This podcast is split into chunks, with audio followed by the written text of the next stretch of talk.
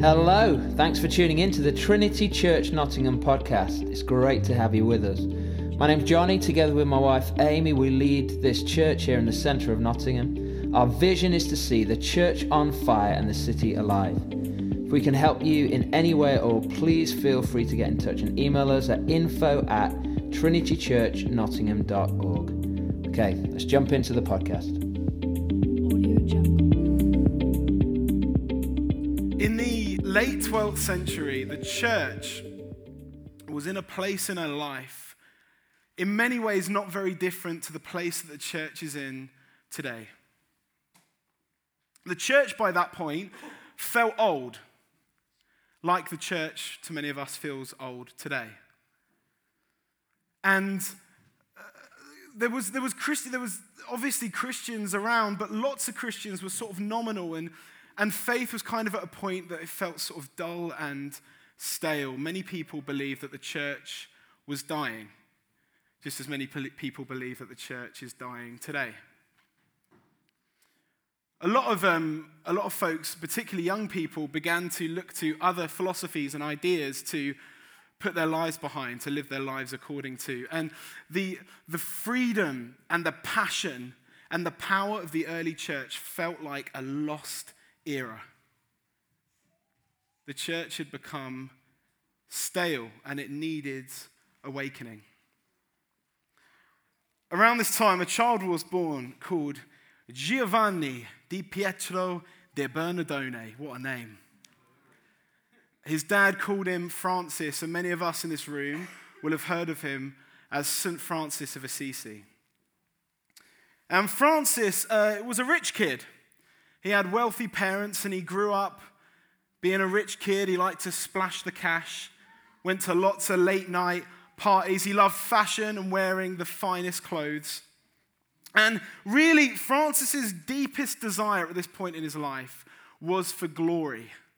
For his own glory, he wanted to be someone who was glorious. And so, like a lot of young men around this time, he decided the best way to do that was to become a knight a knight in shining armor. Glorious. A lot of you are looking at me thinking I'm more like a jester than a knight, but that's okay. But, but sadly, Francis's uh, military career didn't go quite as planned. His first uh, campaign, he ended up getting captured by the enemy. And because he was a rich kid and because parents would pay lots of money to get their rich kids released, he was taken uh, captive, put in a dungeon for a year until his dad paid for him to be released and he returned to his hometown. But this didn't dissuade him in his, his sort of second military campaign. He rode out ready to do battle, but before he could make it a day from his hometown, he became so sick that he had to turn back. And he returned to his town, he returned to Assisi completely humiliated. Lower than low, Around this time, he, he, he, continued to get, to get really ill, and lots of people in the street with these two failed military campaigns thought that he was a coward and would call him a coward around his hometown. But during these, during these days, as Francis was wrestling with being ill and, and really wrestling with not being able to do the thing in life that he wanted to do the most, God began to stir him. One day, uh, Francis was in the little chapel in Assisi. And he heard from God and he felt God say this to him Francis, rebuild my church. And at that point, he had no idea how significant those words were going to be. In fact, he took them really literally and started going around the neighborhood collecting rocks and bricks, thinking that God meant just rebuild the broken chapel in Assisi. And so he started doing that. But from that moment, there's lots of other details. From that moment, God set a fire in Francis' heart that changed everything. And God, uh, God eventually used him not to just rebuild a chapel in his hometown, but to reawaken and rebuild the church worldwide. Francis took a vow of poverty. He gave away everything that he owned. He used to walk around in a brown garment and he spent the rest of his life preaching about the kingdom of God. And as he pr- preached about the kingdom of God, miracles would just start to happen around him. People saw him as a fool, this, this weird man who was obsessed with Jesus, who would wander around like a, like a beggar in a brown piece of clothing, preaching about the riches of the kingdom of God. And yet, by the end of his life alone, thousands and thousands of people had been awoken to Jesus through his example. As of today, millions of people in hundreds of different countries have had their lives touched by God because of Francis' devotion to Jesus, because of his example. He was seen as a fool in the eyes of society, and yet God used that fool to reawaken his church.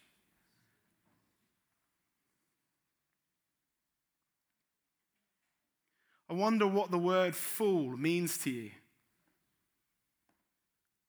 In fact, I'd probably take a stab at it and guess that for most of us, it's not a word that has positive connotations. We probably think of it as an insult.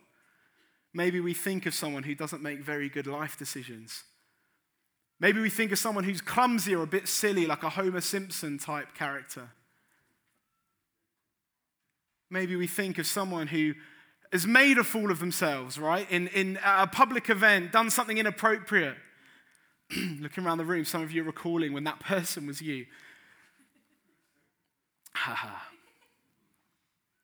But uh, to be human, to, to, to, to be alive, means that at some point or another we are going to be seen as fools in someone else's eyes. Whether this is over something big or whether it's over something seemingly arbitrary and small. I can tell you right now that the haircuts I had as a teenager were seen as foolish by my father. When I grew my fringe all the way down the left side of my face to cover one eye and shaved the back and spiked it up with a bit of hair gel. When I wore trousers half the way down my arse with a studded belt and some checkered van slip ons. When I was an emo, my dad certainly saw that as foolish, but to my friends, I was bang on trend, trust me. Some of you uh, may think it's foolish to spend money every year on going abroad on holiday, but for other people, that's a priority in their budget, right? Some of us doubtless will think that it's foolish that the UK has left the European Union, and for others of us, it's a cause for celebration. All of us, at one point or another, will be seen as foolish in someone else's eyes. So the question is not, am I a fool? But whose fool am I? The question is not, will I be foolish? But who am I willing to be foolish for? What am I willing to be foolish for? John Wimber, who was an American pastor and founder of the Vineyard movement, as part of his testimony of how he came to Jesus, recalls this story when he was in LA and he saw a street preacher. And uh, the street preacher had a sign around his neck, you know, the kind that have got a board on the front and on the back. And on the front, the board said, I am a fool for Christ. And on the back, it said, Whose fool are you? And God spoke to Wimber through this moment, and Wimber resolved himself that he was going to be a fool for God, that he was going to be okay with looking foolish in the eyes of the world if it meant being captured by God's love, being captivated by Him, living a life obedient to the call of Christ upon him. And God used him, didn't He? For those of us that know anything about Wimber and the vineyard movement, God used him. So, what is at stake? I think that each, each Christian, each Christian, each one of us is called to be a holy fool. I want to suggest that that is the right kind of fool to be.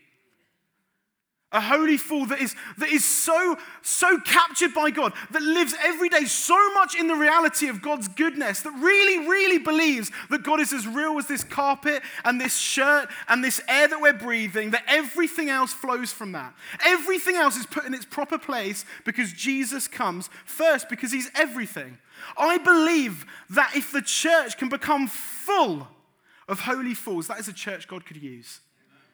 If the church becomes so captured by God that we do away with what other people think, that is a God that, that is a church that God could use to change a city. Even this one. It's all he's ever done. As Jim Forest, the Orthodox thinker, puts it, holy fools pose the question Are we keeping heaven at a distance by clinging to the good regard of others? Are we keeping the power and the presence of God at a distance by caring more what others think than what God thinks? And so there's a lot at stake this morning. And so I, I want to look at three particular characteristics of holy fools in the hope that each one of us can capture something. Holy fools, firstly, I want to look at holy fools fear God, not man. Holy fools count the cost, and holy fools hear the call. Some of you flipping love three points, don't you? I could hear praise in the room. So first of all, holy fools fear God, not man. The first thing to say is that you don't become a holy fool or a fool for Christ by just trying to be a fool. Trust me, I would win. You come to me with your foolishness, I would one up you. You come to me dancing on the table, I'll dance with my shirt off. I will one up your foolishness.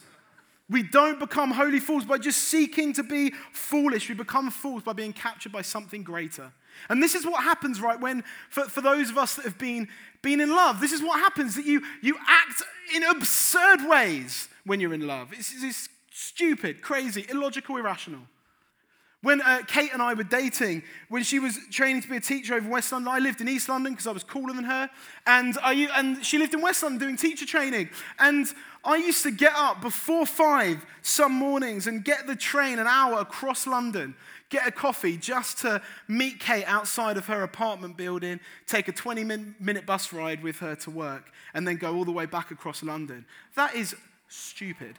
Guy, for the for the mathematicians in the room, that is over a three hour investment for 20 minutes of quality time. Doesn't make any sense.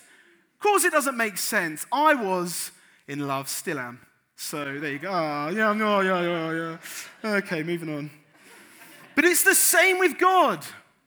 We don't become holy fools by trying to be fools, but when we're captured by the love of God, we don't need to try. There's just someone more important than other people's expectations of us, other people's opinions of us, other people's judgments of us. We get captured by a greater love. Because becoming holy fools means that we die, I want you to hear that word, die to our fear of man. In fact, holy fools put fear in its rightful place. Just like Johnny was talking a couple of weeks ago about holy ambition. That there's nothing wrong with ambition, but so many of us just direct it in the wrong ways. There's nothing wrong with desire, but so many of us just direct it towards the wrong things. So with fear. Fear can be good if it's fear of God.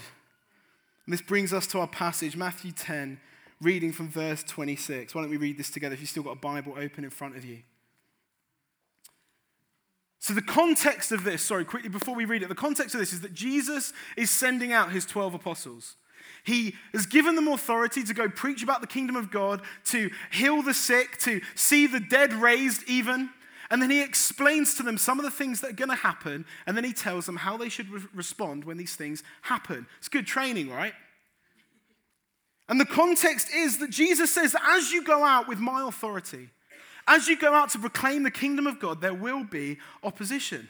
There will be people that, on my account, will hate you. There will be persecution.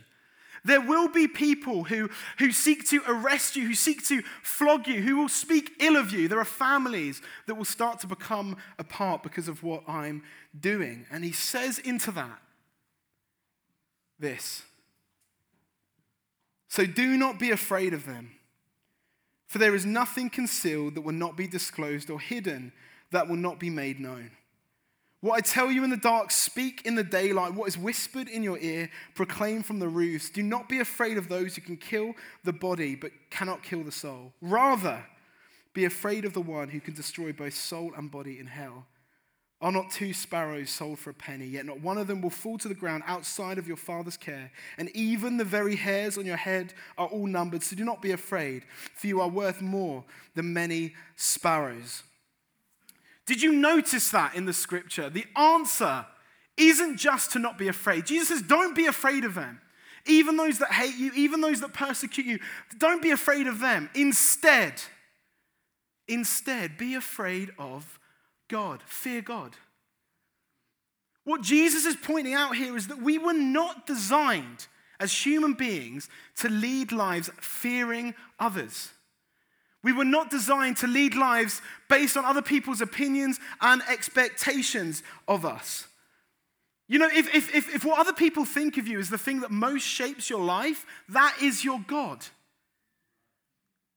If your need to be successful in the eyes of others most shapes the decisions you make and the way you live, that is your God.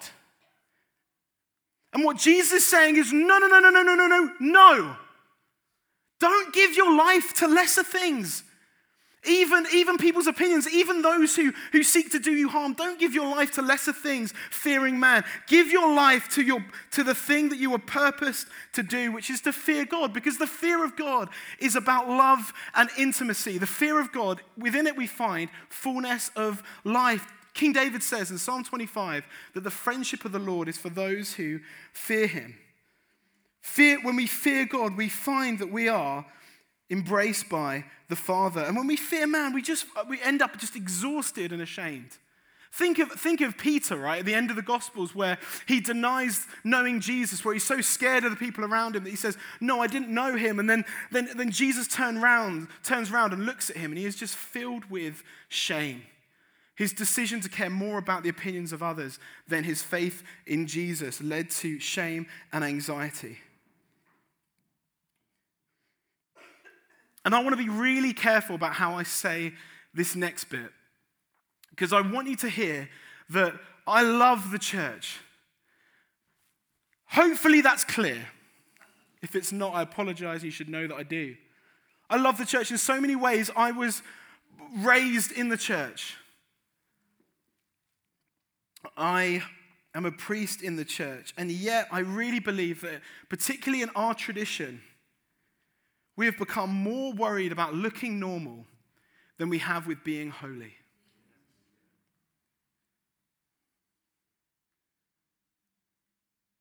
For a long time, the tradition that we're a part of has made it its chief concern to just look as normal to culture as we possibly can. And this didn't start as a bad thing a few decades ago. This was about, this was about telling people that, that you can be a real f- human being with emotions and stuff going on and, and, and brokenness, and you're welcomed into Jesus. This was about telling people that you can come to church and you can come to God exactly as you are. This was about embracing people. And yet, as it's gone on, this movement has turned into an idol. Our desire to, to look normal to the culture around us has emptied many of our churches of the power and the presence of God. We're so concerned often with being palatable to the culture that we're unable to be prophetic within it.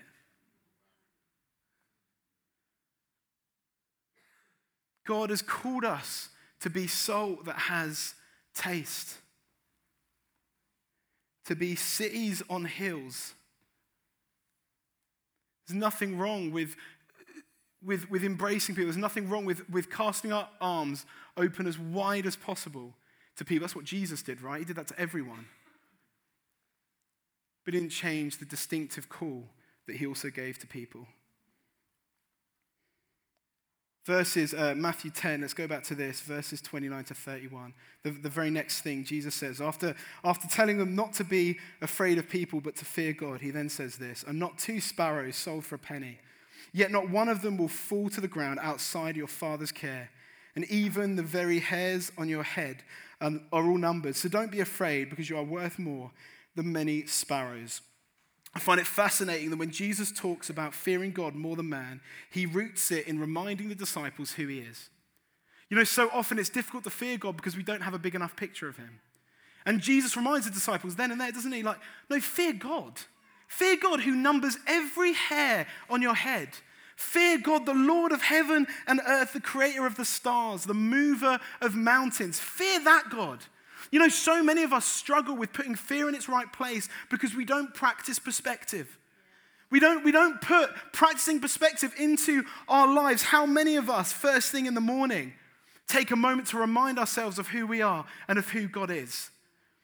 You know, often at the moment, I'm, I'm just getting to the point where, where God will challenge me about something that feels scary to me or feels big to me. And I'm just reminded that I'm going to be with God for eternity. And the 70, 80 years of my life are going to seem like a drop in the ocean. And what will I say to Jesus in the scope of eternity when I wasn't able to obey him in the shrinking tininess of my life? What am I going to say to him? Sorry, it just seemed too big at the time. We need to practice perspective. We need to practice recognizing how God, we need, we, need to, we need to practice having a big idea of God. That's what worship does. That's one of the beautiful things about worship is that we're taken out of our own, our own stuff and just looking inwards and we recognize God again, that He is stronger and greater. We need to practice perspective every day. I would suggest every hour, every 10 minutes, if you like. Until, this is the thing, practice it until it happens.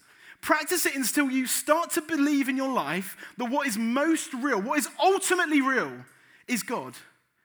Practice it until you start to really believe that God is as real as this table and this beautiful goatskin leather bound Bible. Believe it. Practice it until you believe it. Great. Holy fool, secondly, count the cost. This is Matthew 10. This is the next section. Anyone who loves their father or mother more than me is not worthy of me. Anyone who loves their son or daughter more than me is not worthy of me. Whoever does not take up their cross and follow me is not worthy of me. Whoever finds their life will lose it, and whoever loses their life for my sake will find it. Again, as John Wimber said, if Christ is worth being in for, he's worth being in all the way. You know, it was said of St. Francis that he was a man that simply took the way of Jesus, listen to this expression, I love this, to its logical extreme. That the only logical thing you can do when you're confronted by the person of Jesus is to make him everything. And you will become tired and exhausted and burnt out just trying to make him a part of your life. I promise you. i have done it, I still do it. you will become exhausted trying to make Jesus a part of your life because he is supposed to be the source of your life itself. If Christ is worth coming to, he's worth coming all the way with. Some of us are counting this cost in a particular way at the moment. St. Francis had to count this cost. For St. Francis to really be used by God, he had to let his dreams of being a knight die. For St. Francis to really be able to respond to the call of God in his life, he had to turn away from other desires. This isn't to say that desires are bad. All of this is rooted in the fact that the closer we are to God, the more alive we're going to become. The closer we are to God, the more human we're going to be the more love will be in our lives, the more joy will be in our lives. It was said of St. Francis that for a man who had nothing, who, who, who didn't long for any particular positions of power, who begged like others for bread, he was more joyful than anyone else they had ever met. Isn't that amazing? A man who has nothing but has God has everything. And he was known for singing and, oh, beautiful. There's not enough time to go into more of that, but St. Francis had to count the cost. St. Francis, with his own family, had to count the cost. His, he had a really difficult relationship with his father, and his father ended up throwing him um, in prison shortly before he left Assisi. He actually ended up stealing some of his father's silk um, to, to pay for rebuilding the little chapel at that point. And he famously said when he was summoned by the bishop, um, him, he, uh, him and his father were summoned by the bishop, and he famously said to his father, Until now I've called you my father but now I call God my Father. You know, there's a movement happening in India at the moment where God is just touching people's lives and churches are being planted, thousands of people coming to Jesus. Most of the people that are leading these churches, Jesus has just shown up in the middle of their lives and their entire families have disowned them. Their families won't speak to them, they're a disgrace to them.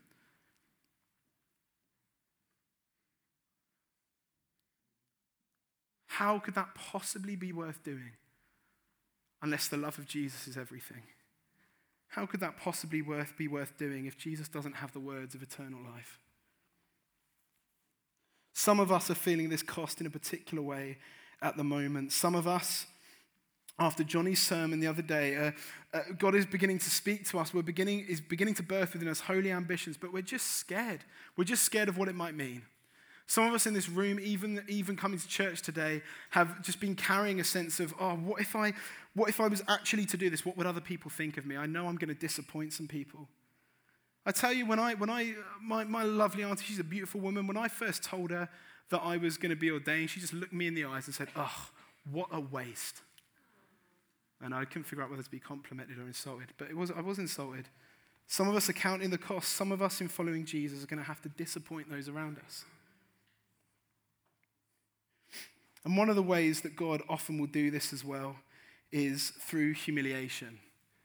One of the ways God did this in Francis' life is that actually Francis had to fail in order to become empty enough to be filled with God. Some, some, some of us are just in, in seasons at the moment. This, um, by the way, this isn't to say that God causes every bit of suffering, but that He can use it for the good. And some of us are just trying so hard at certain things.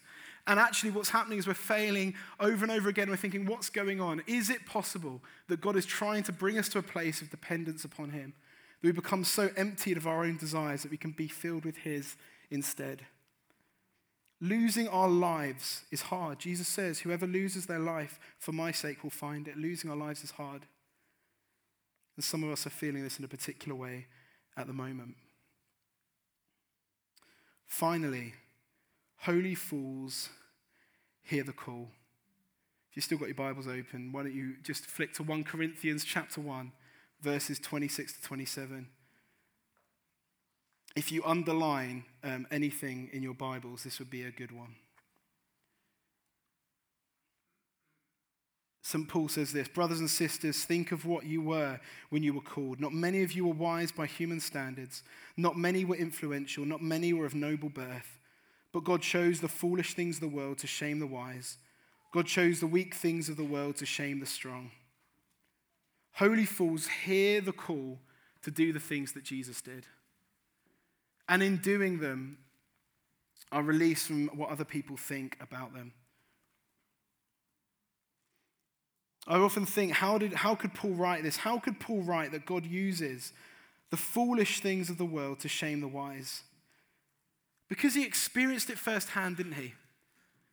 I mean, isn't it just like God, sneaky Jesus, to take the persecutor of the early church a man of learning in the Jewish scriptures, and to make him the biggest advocate for Jesus. Isn't that just like the thing that God would do?